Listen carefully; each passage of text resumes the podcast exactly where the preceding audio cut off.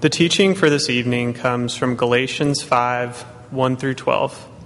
This is God's Word. For freedom, Christ has set us free. Stand firm, therefore, and do not submit again to a yoke of slavery. Look, I, Paul, say to you that if you accept circumcision, Christ will be of no advantage to you. I testify again to every man who accepts circumcision that he is obligated to keep the whole law. You are severed from Christ, you who would be justified by the law. You have fallen away from grace. For through the Spirit, by faith, we ourselves eagerly await for the hope of righteousness. For in Christ Jesus, neither circumcision nor uncircumcision counts for anything, but only faith working through love. You are running well who hindered you from obeying the truth? This persuasion is not from him who calls you. A little leaven leavens the whole lump. I have confidence in the Lord that you will take no other view, and the one who is troubling you will bear the penalty, whoever he is. But if I, brothers, still preach circumcision, why am I still being persecuted? In that case, the offense of the cross has been removed. I wish those who unsettle you would emasculate themselves. This is the word of the Lord. Well, we're back in uh, Galatians again this evening. And uh, as I have tried to remind us from week to week, that this is one of Paul's uh, letters that he wrote in about 50 AD to a group of churches who were, who were in crisis, we shall say. They uh, were at best confused about the gospel uh, prior to or subsequent to having understood it or been uh, exposed to it through Paul's ministry. And tonight's passage that we come to really transitions us from the first half of the letter into the second half. Uh, here we transition from Paul's defense of the gospel to its life application, if you will. And in doing so, it hits on a central theme that runs throughout the whole book, but is uh, very precisely stated here, and it, that is the idea of freedom, of gospel freedom, of freedom in Christ because of what Christ has done. And uh, many commentators also, in, in, the passage we're looking at tonight, uh, also see in this passage one of Paul's most uh, vehement attacks against his opponents. There's variation on what he may mean here in verse 12 when he says about these false teachers who are preaching another gospel that he wishes that they would emasculate themselves. Well, he's playing on this idea of circumcision. I'll let you sort of figure that out. Clearly, Paul is speaking with a great deal of passion because the good news of grace is under threat, a severe threat, and we're going to look at that a bit tonight. But he writes with this kind of passion and vigor out of love for them, out of love for these Christians. Because as Paul tells us here, they're troubled in verse 6 and in verse 12. They're unsettled. Perhaps after Paul's ministry, others, they have come in and they've begun to question the free grace of God. And along with that, have said, you know, that's great as far as it goes, but you also need to follow Jewish prescriptions. You need to become circumcised. You need to follow God's law, too. You need to pay attention to the feast days. You need to pay attention to various ritual uh, purity laws. And they're beginning to doubt and to wonder, to become skeptical of is this gospel that Paul preached really the whole story? And Paul even says in verse 7 You were running well. Who has hindered you? They're now faltering. They're stumbling. They're not as confident as they once were. They're becoming fearful and insecure and unstable. And I wonder how you're doing tonight. While separated by 2,000 years from this time? Do you feel like you're faltering? Do you feel like what you once thought was good news or held out hope to you perhaps doesn't? Or perhaps it's not all that it was cracked up to be, or it can't quite handle the realities of your life. If so, Paul teaches us three things tonight that we need to gain our footing again, or as he says in verse 1, to stand firm in gospel freedom. So I want to look with us uh, at this passage and look at the need for this freedom that he writes of, the danger to it, and then how to recover it. So the need for Christian freedom the danger to Christian freedom, and then the recovery of Christian freedom. First, let's look at why do we need it? Here, when Paul says, for, for freedom, Christ has set you free. And it's worth asking freedom from what? Freedom from what?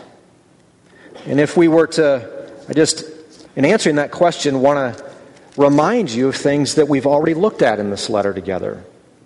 Remember, in verse 10 of chapter 3, Paul writes, For all who rely on works of the law are under a curse, for it is written, Cursed be everyone who does not abide by all things written in the book of the law and do them. Now it is evident that no one is justified before God by the law.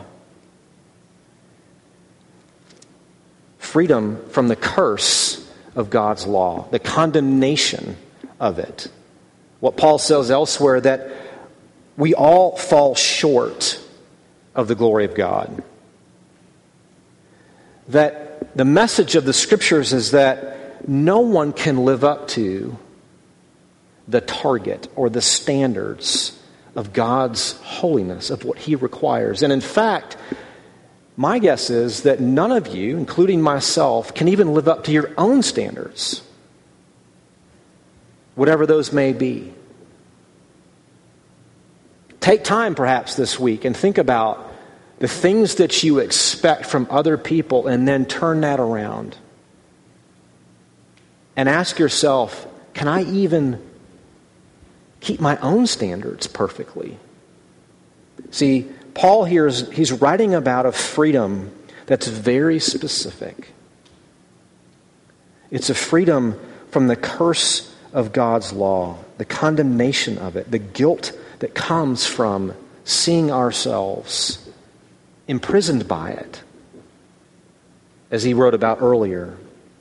Now, how does this freedom come to us? How does it happen? Notice what he says Christ has set us free. So much of our toiling, our striving, our fatigue, our exhaustion, our anxiety, our insecurity is missing that basic point that Christ sets us free. The implication is you cannot set yourself free. How simple is that?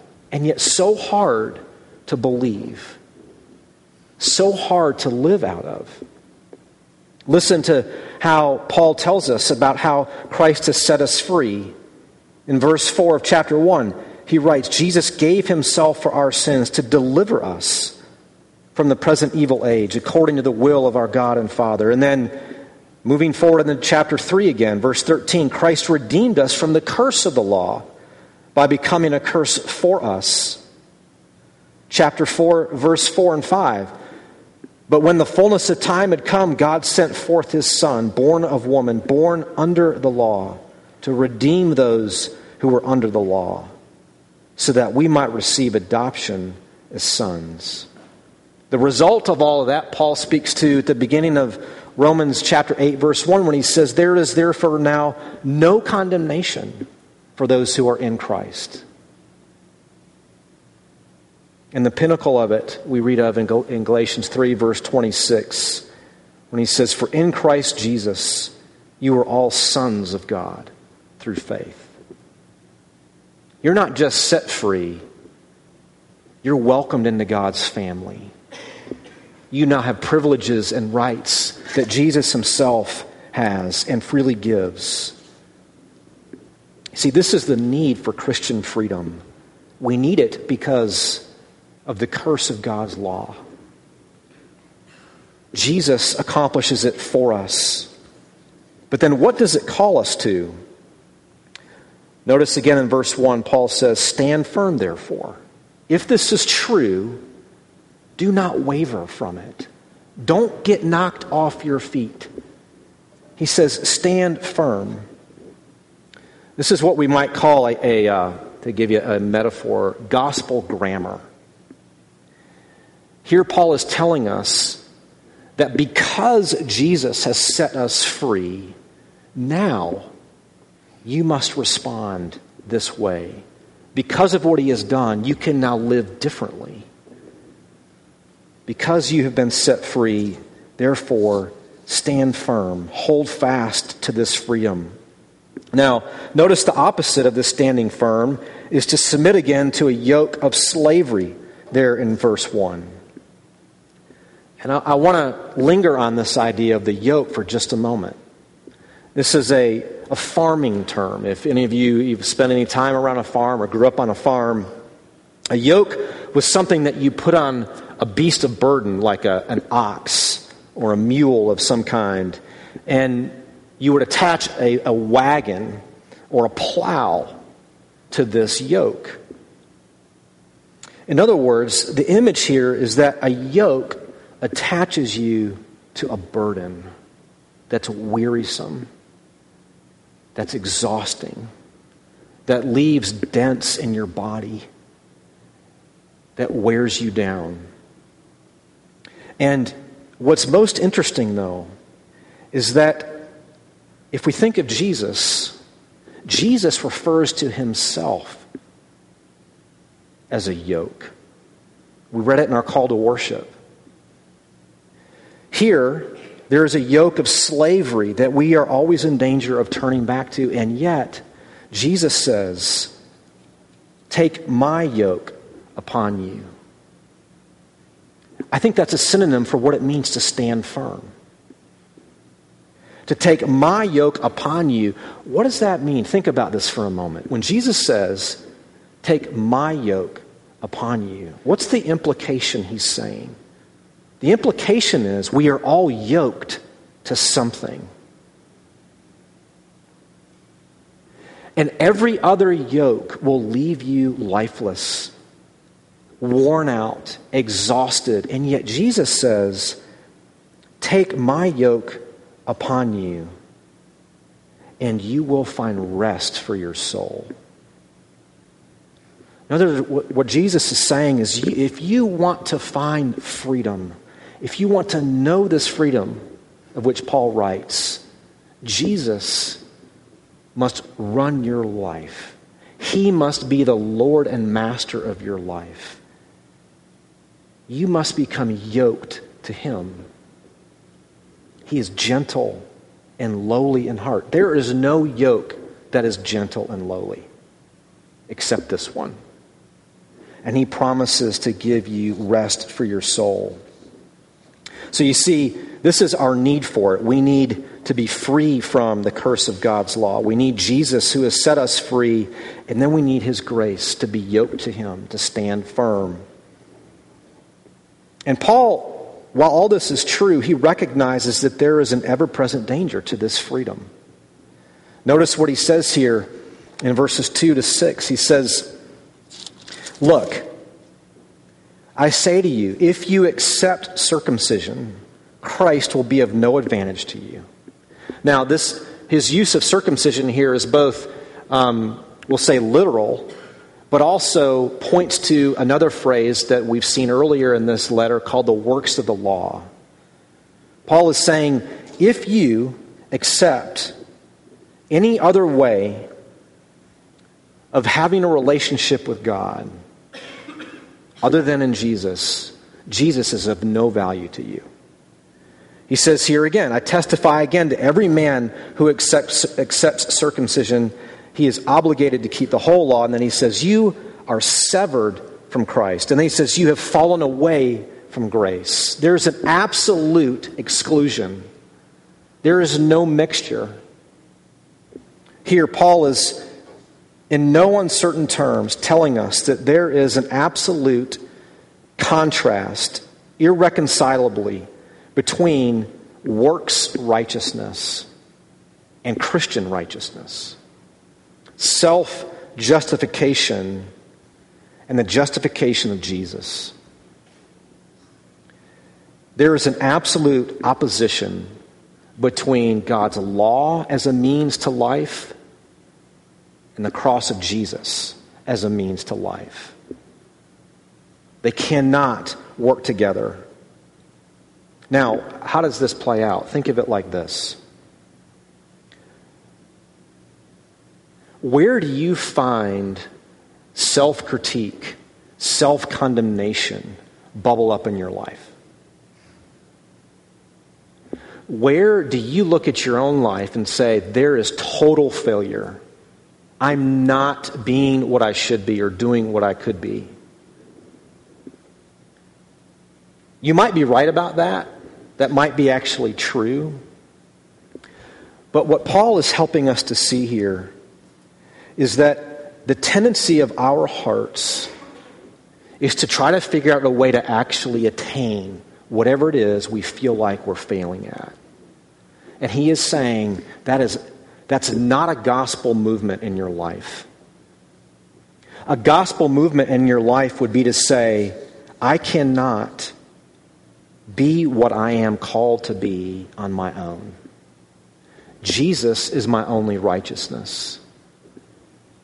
That enables me to be, on the one hand, both honest, but at the same time, to not succumb to despair and discouragement. Why is this so dangerous?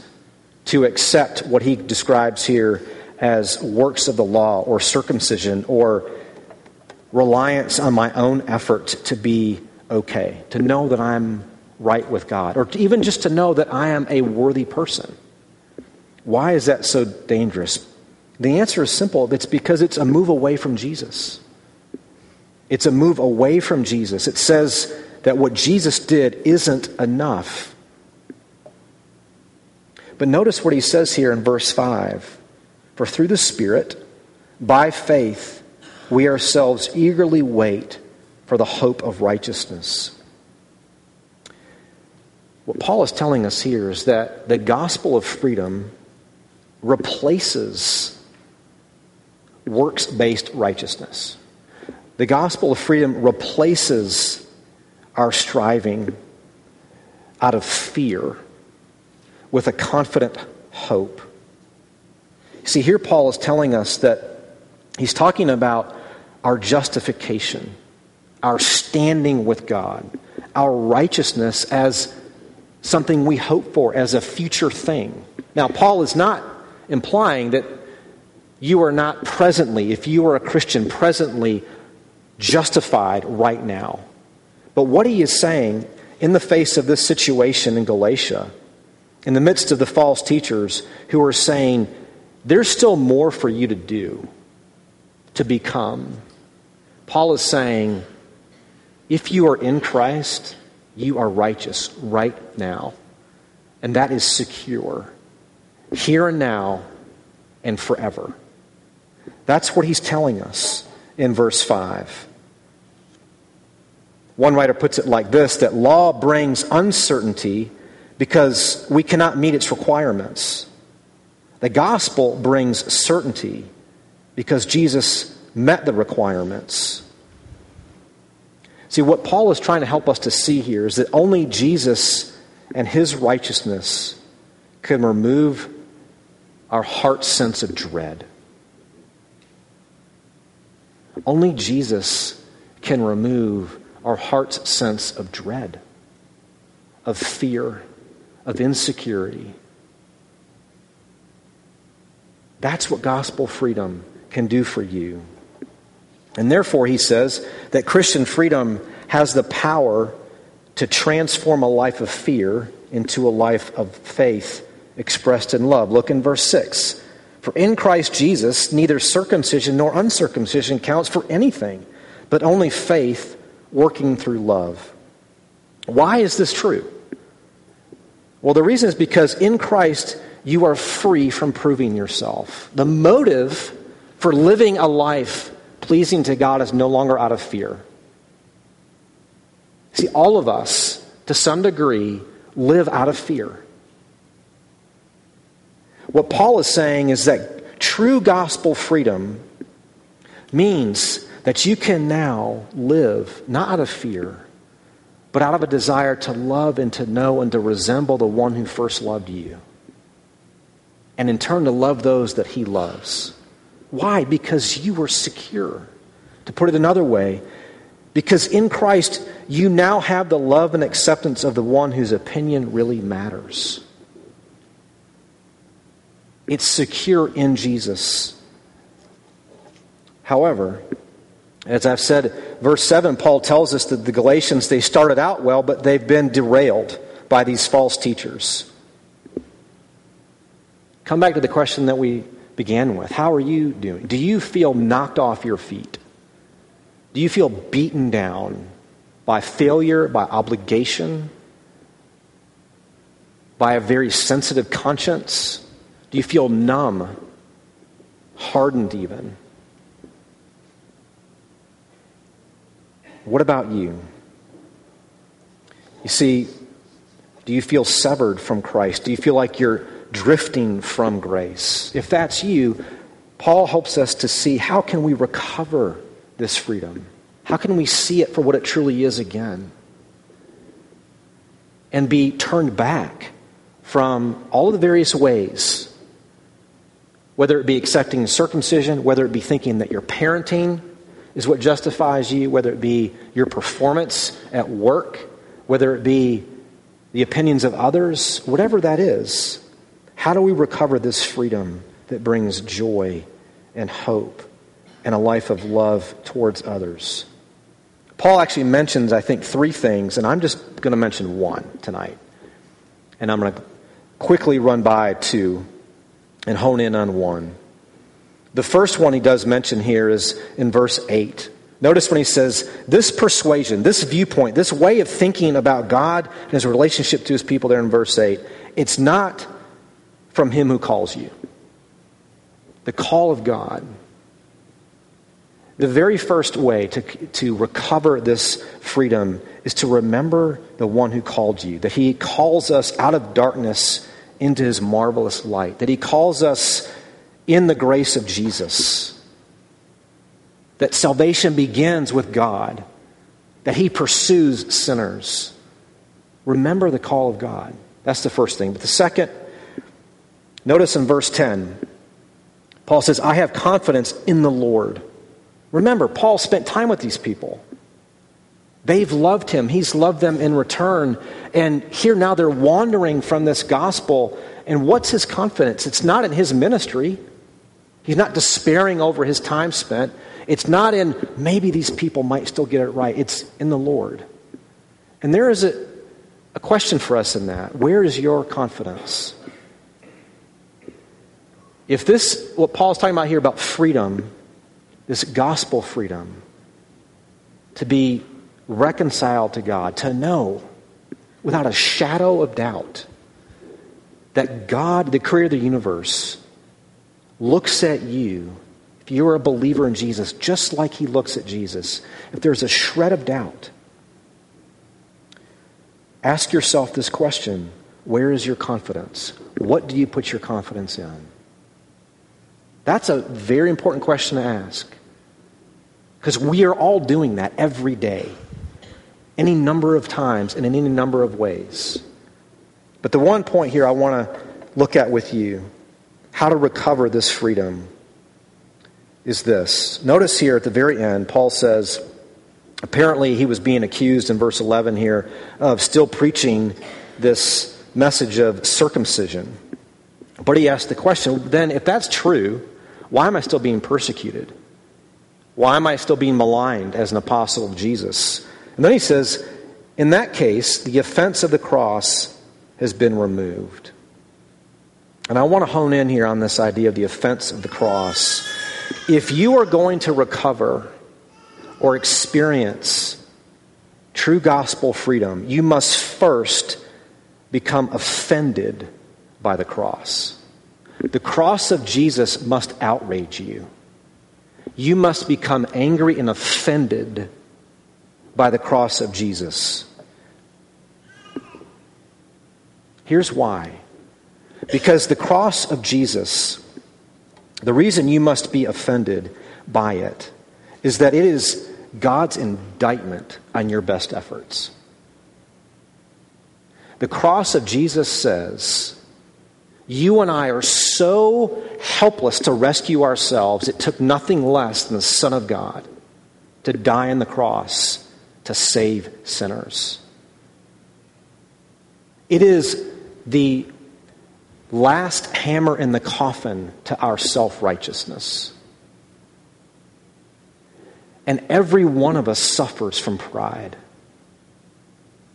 And the cross and your pride cannot coexist.